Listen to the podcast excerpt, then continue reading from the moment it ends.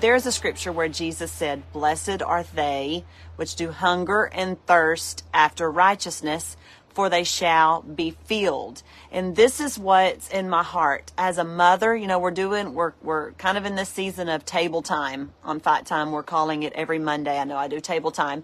And so with that in mind, I think about a mother that goes through all the trouble to fix dinner for her family. And say she, you have a mother with a million kids, 12 kids a dozen kids, whatever, just a lot of kids. And they, they go through all the trouble with love to set the table, to prepare the food. And they feed their family all day. They make sure that their family is properly fed, fed and well fed. And 11 of their 12 kids are healthy, vibrant, strong, doing great. And then one of their 12 is famished, weak, unhealthy, struggling, something's wrong. Okay? She puts food at the table for her family. Everybody comes to eat except one. Here's the thing this is what I feel like um, from the heart of a pastor. I feel it's super, super important that you stay engaged during this time right now. When Jesus said, Blessed are they that hunger, which do hunger and thirst after righteousness, for they shall be filled. We focus so much on the, the after righteousness. But what about this? Blessed are they which do hunger and thirst. And this is the spin that I, or this is the angle that I want to come at it from. This mother is preparing food for her family.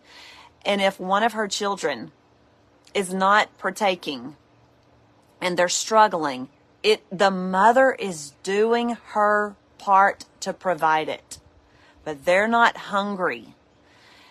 And here's what I want to say to us if we're not hungry, something is wrong. If we have a sick animal or a sick child, guess what? Usually they're not hungry. If you're not hungry, something's wrong. Either there is a sin that is causing you to be sick, or you are full on the wrong things. If this child keeps coming to the table, turning down mom's food, it could be because they're they're full on Skittles, they're full on candy, they're full on all the wrong things. And so when when mom is preparing what they need and giving it, they don't want it. They turn their nose up to it because they're not hungry. They're full on the wrong things. So I want you to ask yourself the question, are you staying engaged? This, our world is absolutely in a season of revival. And God is preparing tables all over the place. And through the, the, the help of the internet and technology, you can feast on God in many, many different through many, many different avenues at many, many different tables through many sources, many different ways. God is serving up food all over this world all day, every day through His Word, through churches, through podcasts, through live streams like right now, I'm live. He is serving you many, many different opportunities. The problem is not that there's not enough food for you. The problem is the hunger. He is saying, blessed are they that hunger after righteousness, for they shall be filled. But if you're not hungry, you won't get filled. He is preparing tables before us. But if we're not hungry, we're not going to receive what he has for us. It is not a food problem. Spiritually, right now, there is not a food problem. There is revival. It's a hunger problem. We have an engagement problem. As a pastor, I can tell you the hardest thing right now is not to get the, not to have the presence of God moving. The hardest thing is not to see God working. We're not begging for God and gathering and God not showing up. That's not it. God is moving. There is, there is an abundance of revival fires that are burning all through us and around us. So that's not the problem. The problem is getting everybody at the table. The problem is engagement. The problem is trying to get everybody to be hungry. So what what's on my mind is this. I'll, I'll take my dog Piper, for instance. She's right over here beside me somewhere. If, if I wake up in the morning and she's not eating, and then she doesn't eat tomorrow night when I feed her, something's wrong. I know something is wrong with her. Why? Because that girl, she downs her food. And if you know Piper, she's a little on the hefty side. So we never have a problem getting her to be hungry. We never have a problem getting her to eat.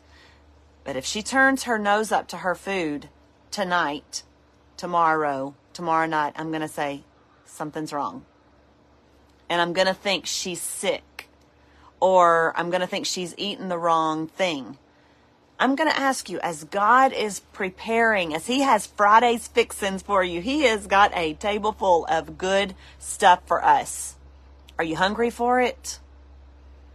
Have you turned your nose up to it?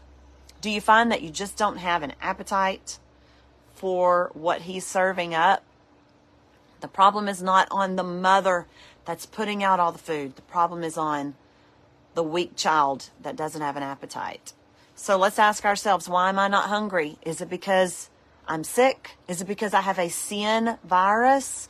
Is it because the enemy has planted a virus inside of me, so to speak, a spiritual virus inside of me that is causing me not to be hungry? Is, is there something that's taking my appetite?